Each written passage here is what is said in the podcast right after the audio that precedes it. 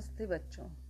आज कई दिनों बाद हम फिर से वापस आए हैं और कुछ ऐसी कविताएँ लेकर जो पर्यावरण से संबंधित हैं। पर्यावरण के प्रति हमारी चिंता दिनों दिन बढ़ती जा रही है।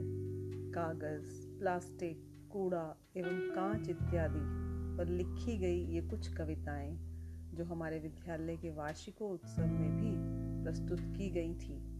मैं आपके समक्ष रखूँगी, मैं आपको सुनाऊँगी। यह कविताएँ अंग्रेज़ी में प्रस्तुत की गई थी और इनका हिंदी में अनुवाद मैंने कुछ समय पहले किया।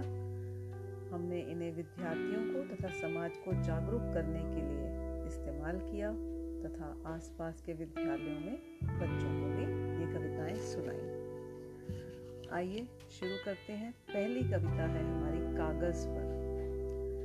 काट काट कर हमको तुम जो कागज़ रोज बनाते, नहीं जानते हमको तुम है कितना रोज सताते। अगर व्यर्थ ना करो तुम कागज़, हम भी चैन से सोए। ध्यान से सुनिएगा। अगर व्यर्थ ना करो तुम कागज़, हम भी चैन से सोए। एक दूजे की सेवा में जीवन अपना संजोए। सोचो सोचो, कुछ तो सोचो।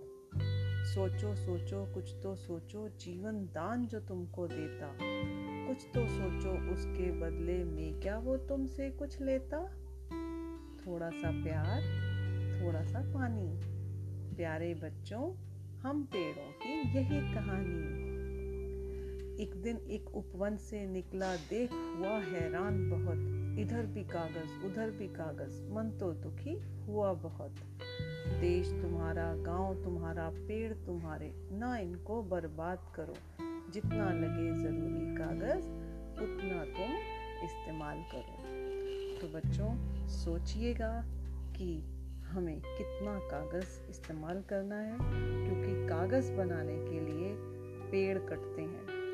और पेड़ कटने से पोल्यूशन होता है प्रदूषण होता है। मिलते हैं ब्रेक के बाद।